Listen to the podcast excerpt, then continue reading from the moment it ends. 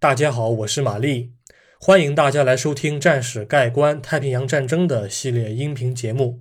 今天我将继续讲述河属东印度群岛战役中的肯达里作战。在上一期的结尾，我讲到了畏惧应战的范斯特拉伦上尉，这个名字比较长，而且比较拗口，所以我以下就简称为范上尉。在一月十五日的空袭中，肯达里二号机场的守备部队出现了临阵脱逃的情况，而这个机场却是荷军公认的在河属东印度群岛地区条件最好的机场。与荷军地面部队背水一战不同，美国海军的舰艇在应对日军空袭的时候却非常的滑头。当日军准备在肯达里的海岸登陆时，美军的一艘水上飞机母舰却还在港内运送物资。不过，他的规避策略和运气都比和军同伴来得好。好，我们现在马上进入今天的正题。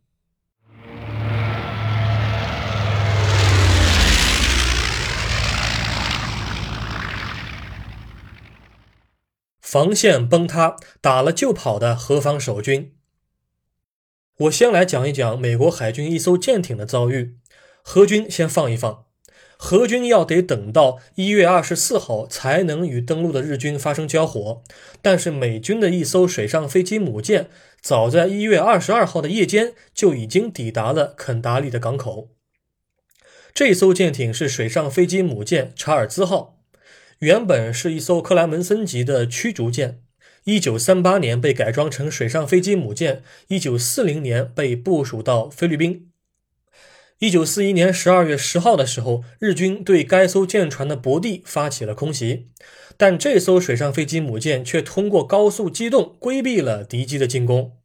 接下来，他就开始转战各种港口，一步步的向爪哇岛撤退。这艘舰艇成功的挺过了太平洋战争，于一九四五年十二月十日正式退役。好，讲到这儿，问题来了：这艘舰船到肯达里做什么呢？他的到访难道日军航空兵不了解吗？掌握制空权的日军航空兵为什么没有将其击沉？好，我们一个问题一个问题来解答。先给何方的守军立一个榜样吧。几架零式战机就把机场守备部队总指挥官范上尉吓得魂飞魄散，这实在是太丢人了。来看一看美国海军他们是怎么做的。当时，美国海军水上飞机母舰查尔兹号的舰长是海军上校约翰洛克伍德普拉特，他的任务是要率领舰员将三万加仑的航空燃油运送到肯达里二号机场，以支援盟国的各型飞机。加仑呢，它是英美国家的度量衡单位，换算成升的话，大概是十二万升不到的样子。当时的美英荷澳四国高层都非常清楚，河属东印度地区的制空权已经基本被日军拿下了，只有轰炸机可以频繁出动，骚扰一下，顶多是骚扰袭扰一下日军的运输船队。战斗机的数量和职能都很有限，都局限于爪哇岛上空。因此，在这样的一个大背景下，美国海军只能够采取较为低调的补给策略。为了躲避日军航空兵的空袭，查尔兹号的舰体被刷成了绿色，活动时间也被局限于夜间。在港口卸载燃油的时候，查尔兹号就紧贴着周边的椰子树，以便于躲避日方的侦察。这样做的好处是在于，它可以尽力的避免日方的侦察机，但是缺点也是很明显的啊。第一，夜航的效率肯定是较低的，舰船在能见度较低的海况下会承担额外的风险。第二，舰船与椰子树在岸边发生一点亲密的接触，确实可以减少第三者插足的机会，但是如果潮水退去，舰船就搁浅了。万一这个时候日机来空袭的话，他就真成了岸边的活靶子了。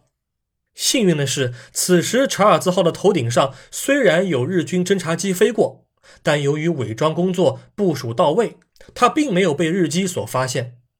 然后海水及时涨潮，查尔兹号如鱼得水，又重新获得了在海上机动躲避的机会。一九四二年一月二十四日早上五点二十五分。查尔兹号打算撤离肯达里，其原因是舰员发现了一艘可疑的帆船。日军当时经常会征用当地的民船来给自己的军事行动打掩护，所以舰长普拉特还是决定开溜为上，小心谨慎为好。当查尔兹号向南驶离肯达里时，舰员报告有四艘日军驱逐舰前来拦截。查尔兹号的通信兵发现日军舰队正在给出试探性的无线电信号，尝试进行敌友识别。这个时候，美军通信兵故意回复相同的信号，同时给予普拉特舰长充分的决策时间，让舰艇赶紧改变航向开溜。之后，查尔兹号成功的躲进了雨标，并且全速朝着更窄的航道向南撤离。尽管日军驱逐舰紧追不舍，但是对于作为驱逐舰出身的查尔斯号来说，先天三十五节的最高航速也足以应付日方的追击了。日本海军当时认为这不过是一艘商船而已，于是便放弃了追击。哦，好不容易松了一口气，结果日方的飞机又来了。就在查尔斯号休息了三十分钟之后，三架日军战机便前来监视查尔斯号。查尔斯号觉得自己可能已经暴露了，于是自身的三英寸防空炮便朝日机开火了。三架日机一开始被驱离五分钟之后，他们立即折返，朝查尔斯号扑过来。查尔斯号的防空火力在日机的这一次折返当中，成功的击落了一架日机。于是，其余两架便撤退离开了。此时的日军飞机似乎还是搞不太清楚这一艘舰艇到底是怎么回事。于是，在当日下午的两点十五分，一架水上飞机又飞临至查尔兹号的上空，尝试使用无线电与这艘舰艇取得联系。美方通信兵继续忽悠这架日机。但是这一回，日机似乎是头脑很清醒，没有上美军的当，一头扎下来投了两枚航弹。所幸的是，这两枚航弹并没有击中查尔兹号。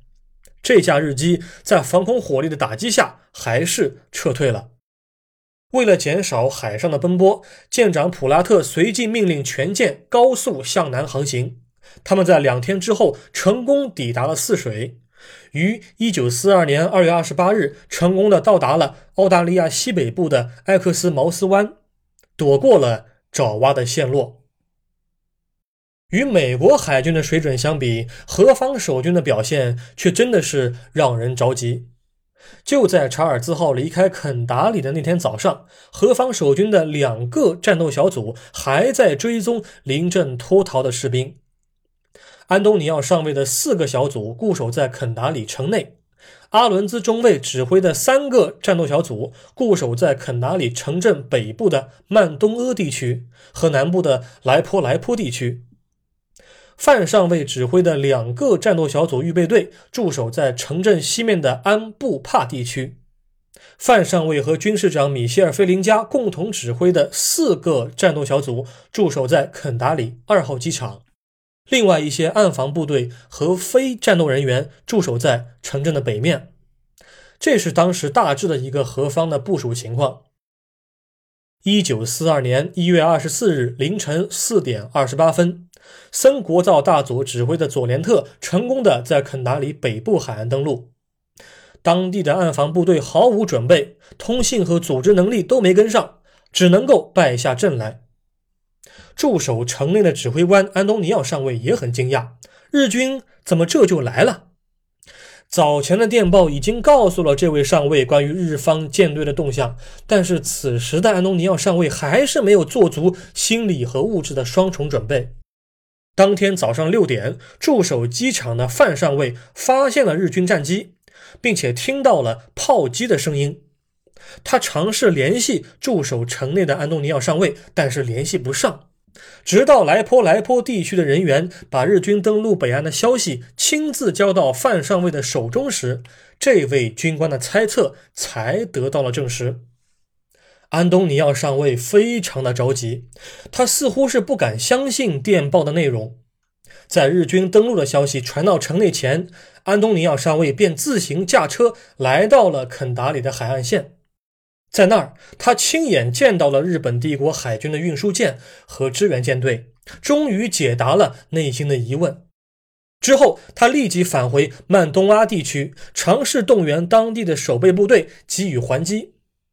不过，着急归着急，惊讶归惊讶，这两种情绪和胆子大小似乎没有直接联系。安东尼奥上尉之所以让别人传递情报，也可能是害怕日军战机飞临肯达里二号机场上空的时候，把两位上尉给一锅端了。为了确保自身和守备部队的安全，安东尼奥上尉就命令肯达里城镇中心的守军放弃城镇，向内陆地区撤退。在两队撤退人马当中，有一批部队被佐连特当场俘获。佐连特直接砍掉了指挥这批部队两位军官的头。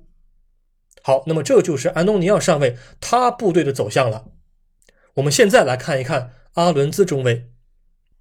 阿伦兹中尉的指挥能力和组织能力就自然比不上安东尼奥上尉了。当天凌晨五点四十五分，当阿伦兹中尉知道日军已经在北岸登陆后，他便立即前往曼东阿地区执行焦土策略。当地民众告诉阿伦兹中尉，日军正在朝他的防线袭来。阿伦兹中尉就将这一情报报告给了安东尼奥上尉，安东尼奥上尉却又命令他把这则消息传递给机场的守军。本来要指挥防御和销毁武器和补给的阿伦兹中尉，却又因为何方自身的通信问题，又得充当跑腿的工作。一个中尉又得充当跑腿的工作，实在是。亚历山大大材小用，最后安东尼奥上尉还是说：“你阿伦兹中尉就和其余的十五名士兵继续抵抗日方的进攻就可以了。”哦，这下倒好，放下心来的阿伦兹中尉还是尝试联系了曼东阿和莱坡莱坡地区的守军，希望他们在自己的指挥下能够阻止日军进犯。但是关键时刻，何军的通信又出了问题，这些守军不知道去哪儿了，联系不上了。最后，阿伦兹中尉独自一个人抵抗日方的进攻。现在，咱们切换视角，肯达里二号机场的各类工作就更加忙碌了。沙伦中尉负责指挥地勤和航空兵人员。他的手下和地面防空部队并没有打击天上的日军飞机，而是在销毁各类物资，什么仓库啊、无线电站呐、柴油油库啊、防空火炮阵地啊、运输车辆，这些东西都被何军顺利的销毁了。日本人即便占领此处，也拿不走了。